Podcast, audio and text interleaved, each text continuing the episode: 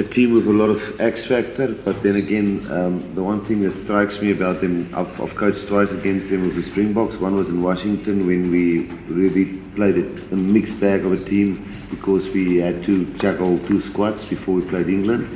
Um, and then the other one was uh, the out of competition uh, out of competition window where we couldn't actually select overseas based players. So I've never coached against a Welsh team where we could select all our first choice players which is available. So this will probably be the first time. But uh, they've got a great coaching staff, and uh, the thing about them, I think they've created a squad. If you look at them, I think when they toured Argentina last year, where they, they took the, almost a B side uh, or second string side over there, and they, they gave them a whitewash there. So I think they've created uh, depth in every single position, and yeah, I think they've got good confidence, great team spirit, and we know how, how great the rugby culture is in, in, in Wales. So, no, a big challenge for us. And whenever I've coached for, coached for Munster against any Welsh team, it was never an easy game. So, I'm not so sure if the individual knowledge about individuals would help me, but I think knowing the way the Welsh teams play might help me a little bit.